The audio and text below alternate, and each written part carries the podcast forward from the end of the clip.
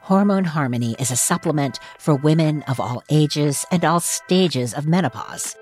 And it's become a phenomenon. I hear that a bottle of Hormone Harmony is sold every 24 seconds. Hormone Harmony is by Happy Mammoth, the company dedicated to making women's lives easier. And that means using only science backed ingredients like herbal extracts called adaptogens. They help the body adapt to stressors, including hormonal changes that naturally occur throughout a woman's lifetime. They can help alleviate hot flashes, night sweats, and that feeling of being tired all the time. The biggest benefit feeling like yourself again.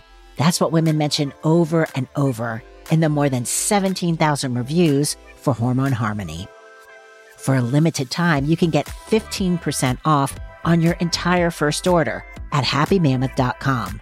Just use the code datingwhilegray at checkout. That's happymammoth.com and use the code datingwhilegray for 15% off today.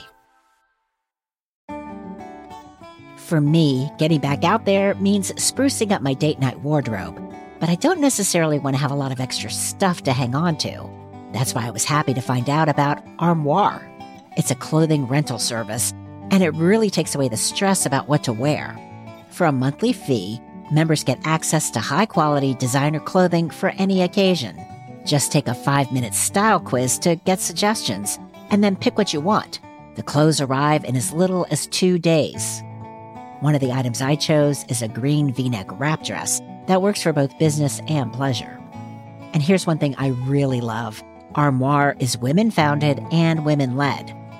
Right now, my listeners can give Armoire a try and get up to 50% off their first month. That's up to $125 off.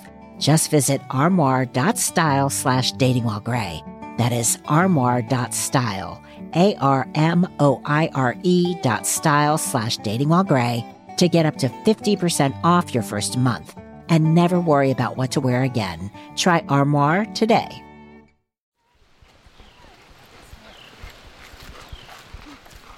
This is Rock Creek Park. It's an unexpected stretch of glorious nature in noisy and crowded Washington, D.C.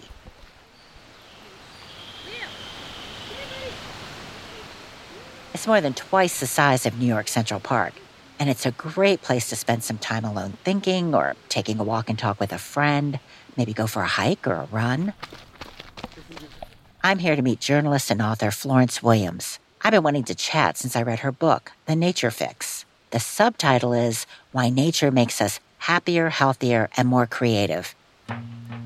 And it illuminated the science of why I felt so good post divorce, exploring my new hometown's parks and wooded walking paths. Florence's latest book covers a related topic. We'll talk about what she went through and what we can all learn from it on this episode of Dating While Gray The Grown Up's Guide to Love, Sex, and Relationships. I'm Laura Stassi.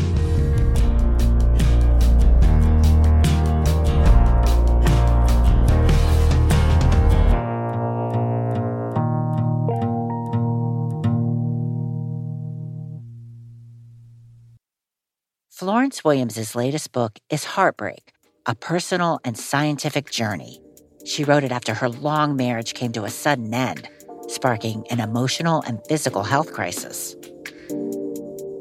In the beginning of Florence's book, she writes that one of the first stages of heartbreak is, quote, feeling stunned, even if you shouldn't have been. I, I met the man who would be my husband my first day of college. So I was 18 years old. We dated for seven years. We got married. We were married for 25 years, uh, two children. And then um, one day, seemingly out of the blue, he handed me his phone to look at an email from his brother. And only there was a different email on his phone.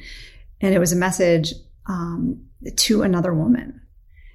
And it was actually in his drafts folder and he had been just kind of writing these emails to someone he thought he was in love with, but not sending them.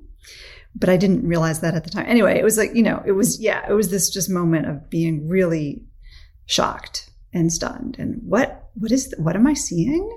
What is this? Yeah. And it took, it took a couple of weeks really to sort of, um, you know, get the story out.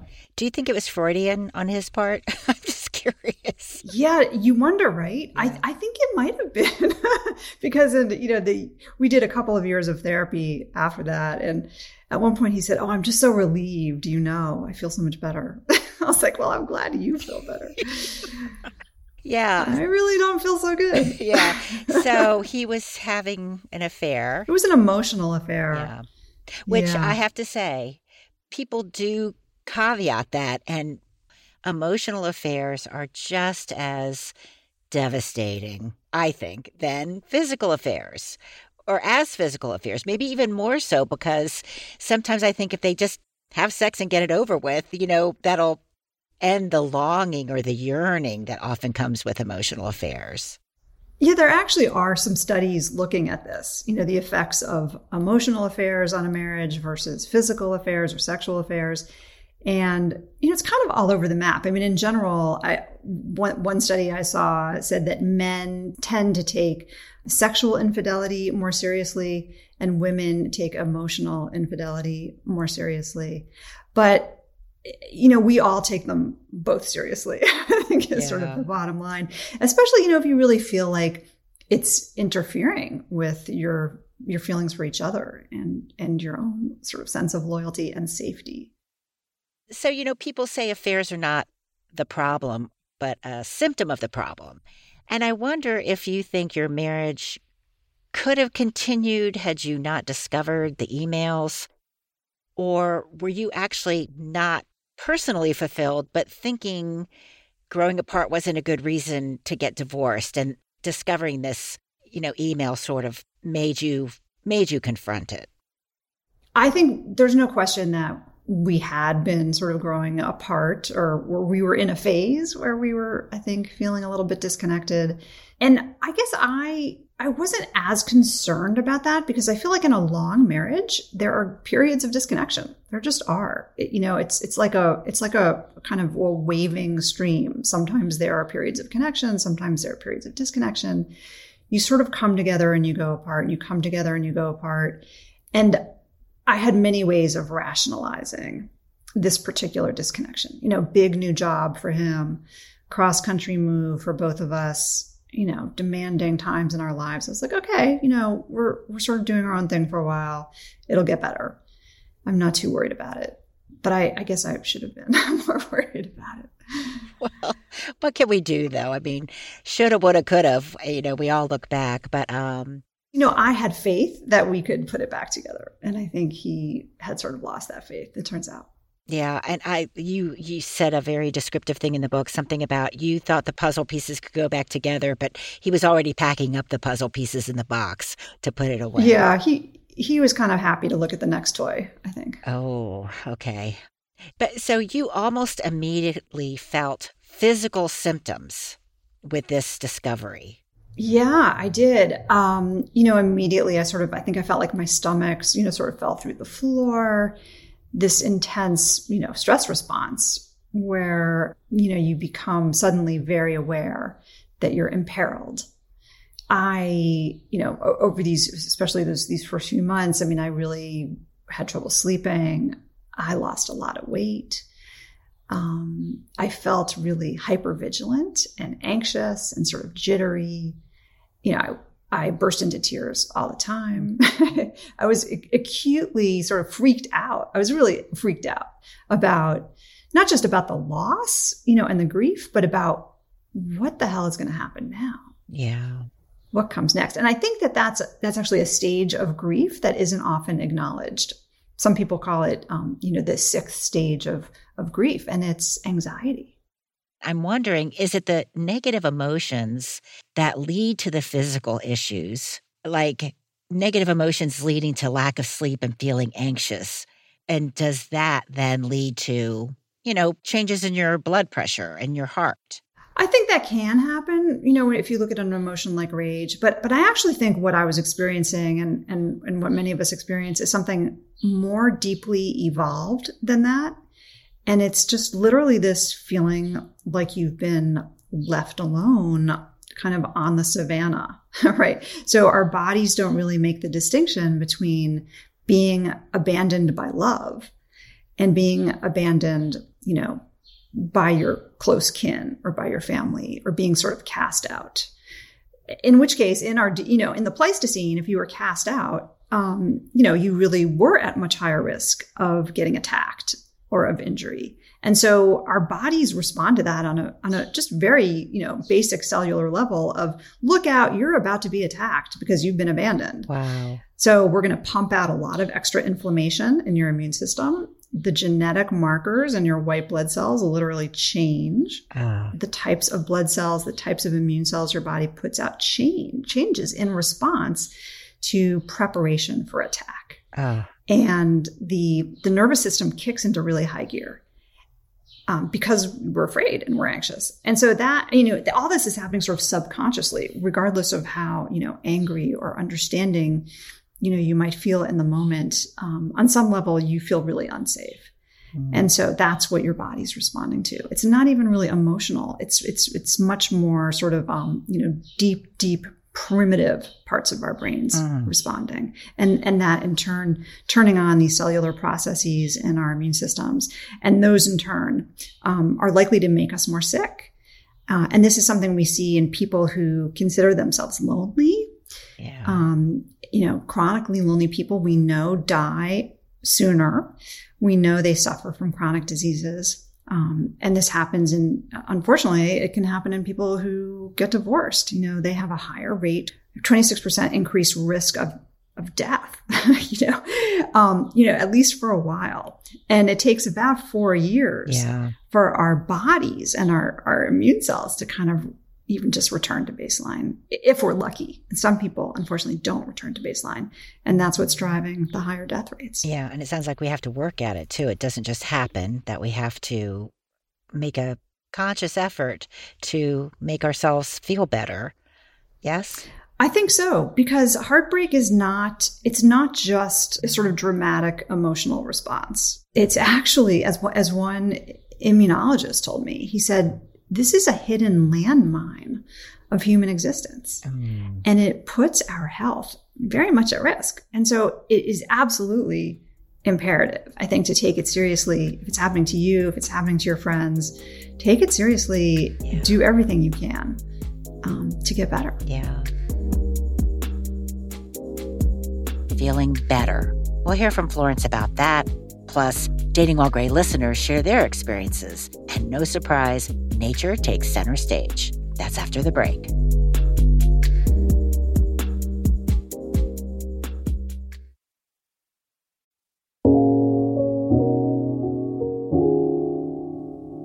You can call me Carrie. It was over a year and a half. It was about 19 months we went out. We were supposed to have left in the first part of April to go on a, uh, we were going to Utah to do some hiking. And um, when we broke it off in March, I had hoped maybe we could still go as friends, but obviously we couldn't. And so I didn't want to give that time back to work. So I had this, this like 12 day span that I was going to be off.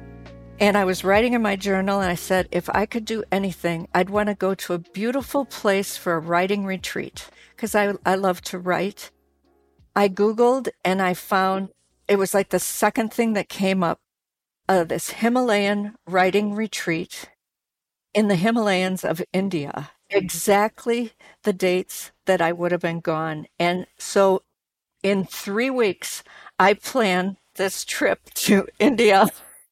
I truly believe that it was meant to happen. It just completely like brought down the curtain on the old. It was like a portal to me. And I believe I'm still walking in that portal. And maybe it's best that that friendship be gone because maybe that would have been a little energy leak or drain or whatever that keeps you you know kind of tied back. So I'm I'm just kind of walking forward and what happens happens.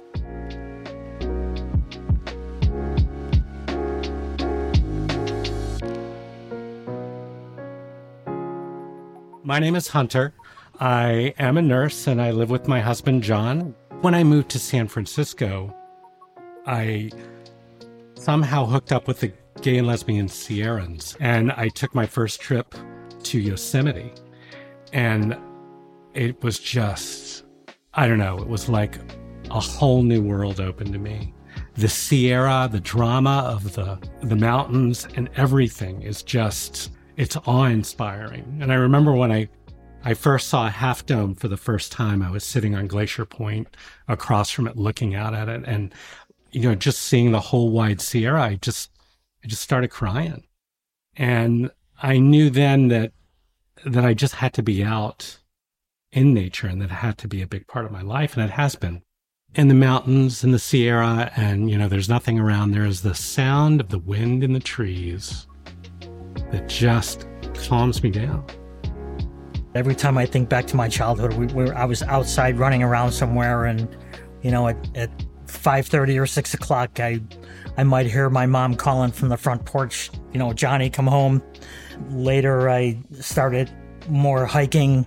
You know, when I was on on my own hiking and in my twenties backpacking, I kind of learned that the more time I spent in the city, the more time I would need to spend away from the city.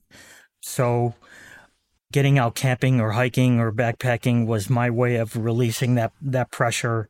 I if I spent a lot of time in the city, I kind of like feel this pressure of humanity that there's a lot of people and if I can go somewhere where I know there's nobody else within a mile of me or 2 miles or 10 miles or even 100 miles, it feels different and I I feel like I can relax a little bit. I have a a tough time with social situations. So for me, that release of pressure really helps a lot. I was up to the top of my head with stuff and, um, and took the dog and went out into the backcountry for six days by myself. And, uh, it was a really tough hike, but it was really worth it.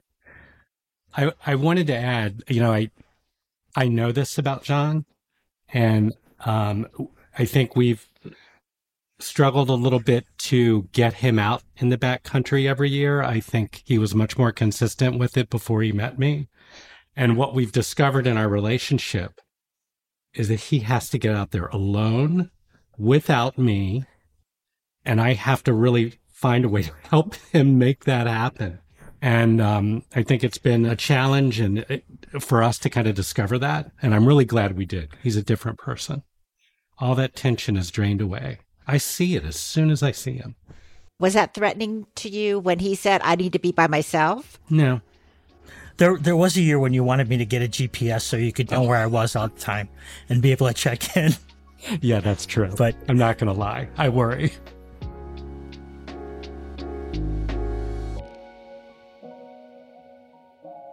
Thank you, Hunter and John. You'll hear more of their story later in the season. Thanks also to Carrie, you heard her story of pandemic love in the first episode of this season.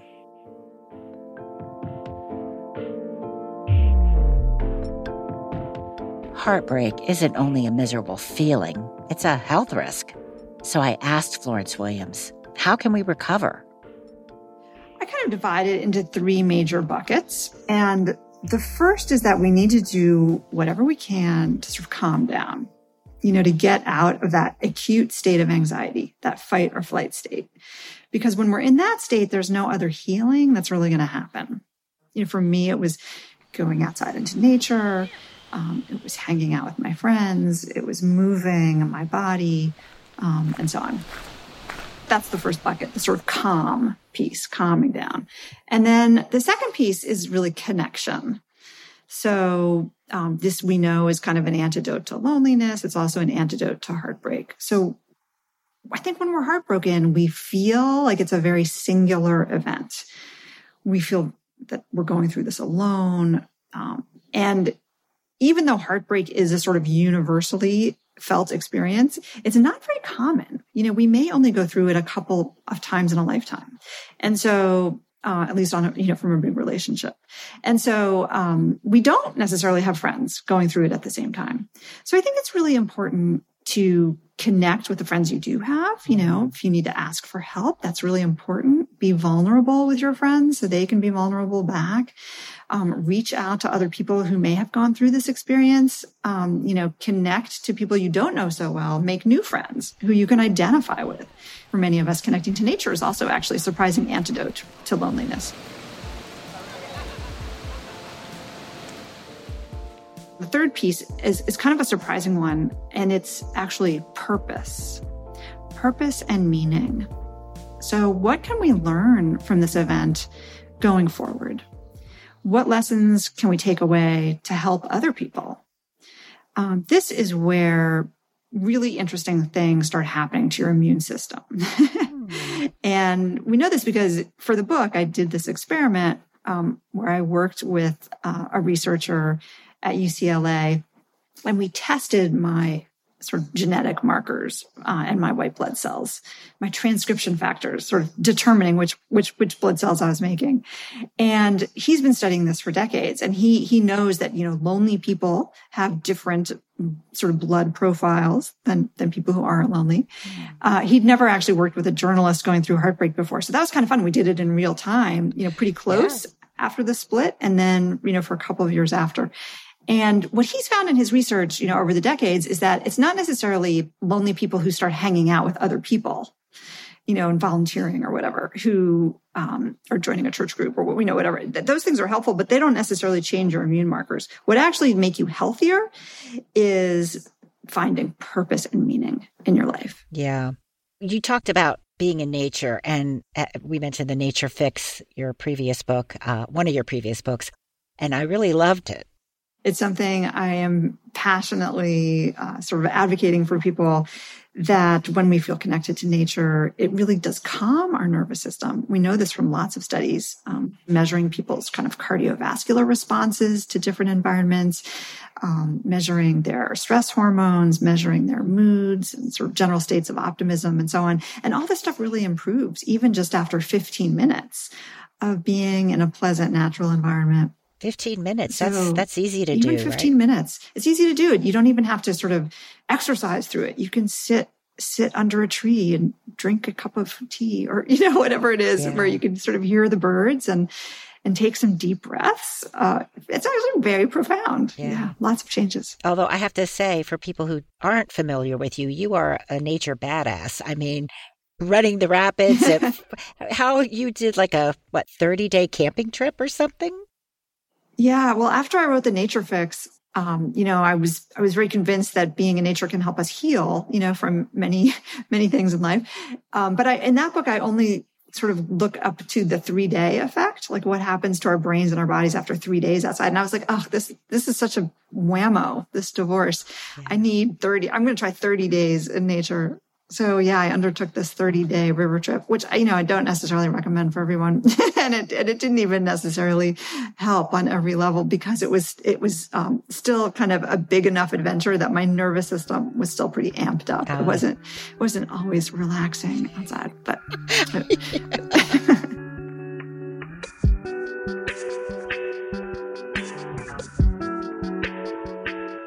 You do mention uh, the feeling of awe, um, which is interesting because yeah. it sounds like uh, you used, I'm not judging, but you used psychedelics to achieve this feeling of awe, which I guess does it make it easier to feel awe as opposed to, I don't know, meditating or doing yoga? Well, I, I, I, tried to do a lot of things to feel off. so one of the most influential to me psychologists I talked to early on said, you know, yes, people who get divorced have worse health outcomes in life, but we know that there are some people who are more resilient. And I was like, tell me, what's the secret? I want that resilience. And she said, well, we think it's actually the people who are the most open to beauty, oh. most open to art or, you know, however it is that you start to feel goosebumps. Um, goosebumps is kind of a sign of awe right? Sensing awe. Mm. Um, the people who are most prone to awe and beauty are the ones who actually tend to kind of, you know, bounce back really, really well. And I, I thought, okay, so I, that determined the course of my next two years of writing the book. I was determined to just cultivate beauty everywhere I knew how, find some awe. And at one point, you know, about two years in, I um, I talked to another psychologist, Dacher Keltner, who's kind, he's kind of like one of the primary researchers studying awe and the science of awe. And, and he was the one who said, you know, you might want to look into taking psychedelic mushrooms because it's, it's like awe technicolor. Mm. And I thought, okay, that's what I want. I want to do like next next level awe. Yeah. So I did and um, tried it. I had never done them before, and I, I worked with a therapist. Again, I wouldn't necessarily recommend this for everyone because there are a lot of risks associated with these substances, and it's very important, sort of how you take them and in what context, and so on. Mm-hmm. Um, but for me, it was actually a surprisingly helpful sort of modality. Mm. I, I had these really interesting visions of, of how my future could be beautiful, oh. you know, and not scary. And I think it helped me kind of separate more easily and kind of more finally um, from my marriage and from being so attached to kind of who I was in that marriage. You want to talk a little bit about sex? Sure. Yeah. Um, oh boy, let's see where to start. I guess, you know, I, I was 50 when my marriage, you know, finally fell apart for good. And um, I I definitely was feeling bad about that. Like, oh, I am too old to really do this again, and no one will ever find me attractive, and blah blah blah. Uh, big self esteem issues going on there. Um, not just feeling not feeling attractive, and I didn't. I, I wasn't looking, you know, for a, an immediate kind of um, I guess, uh, rebound, you know, or fling, but, but it, it, it actually just kind of happened. And I was so knocked over by, um, how good that felt just to kind of feel lusty and to feel desirable. Um, and to feel that desire. It, for me, that felt very alive making in a way that was very just self affirming on sort of every level. Um, it's not necessarily going to feel like that for everyone. And I think that um, it's important to, you know, if you're going to have a rebound, um, it's important to find someone with whom you feel safe. And yes, that you're not, you're not going to feel like sort of instantly betrayed again right away, because that is really hard. Um, and, and, and, and turns out, you know, my, my first sort of go out the gate was, was not really a successful pairing kind of on any level um, aside from you know how good the desire felt. But but then i sort of got back you know in the saddle as it were and um, found that the physical touch and the physical intimacy was very healing. Uh, and and certainly there is some science of course about how physical touch does directly uh, calm us down. It you know releases oxytocin. It inhibits stress hormones like cortisol. It can feel really safe and wonderful to do that. If it's again someone you feel is not going to kind of be threatening or horrible. Yeah. Where's the science showing that rebounds are a bad idea? And in fact, there wasn't any.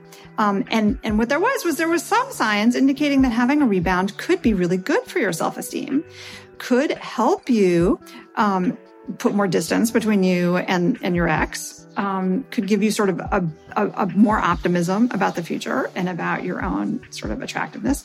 So, so yeah, that's great. Is there anything else I need to know?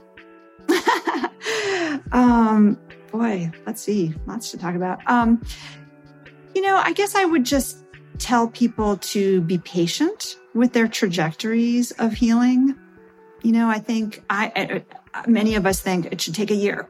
You know, after a year, I should feel great. I should be totally back on my feet. And unfortunately, you know, it's usually not that fast. Um, like I said, the, the research seems to suggest that it takes about four years for our bodies to return to, ba- to baseline. Um, and, and some people take longer. Um, so be patient with yourself. You know, don't feel terrible if you still, you know, feel feel sad and angry and all that stuff, you know, for a long time. Yeah, uh, be patient. And again, work hard though.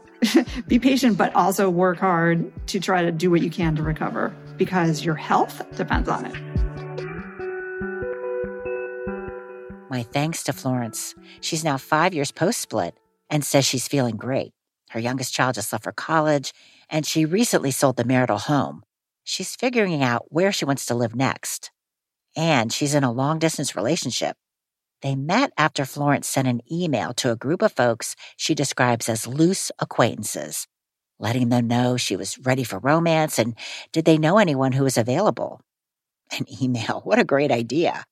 But I think what's more important to remember is something else Florence told me. While it's scientifically proven that romantic relationships can be great for our emotional and physical well being, we don't have to be in one to reap the health benefits. There are other ways to love and to be loved. And in the end, it's love that really matters.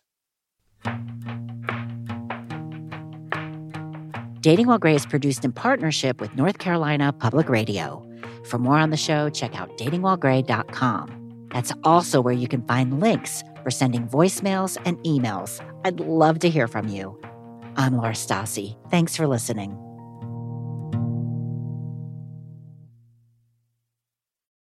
For the ones who work hard to ensure their crew can always go the extra mile, and the ones who get in early so everyone can go home on time, there's Grainger, offering professional grade supplies backed by product experts so you can quickly and easily find what you need. Plus, you can count on access to a committed team ready to go the extra mile for you. Call, clickgrainger.com, or just stop by. Grainger, for the ones who get it done.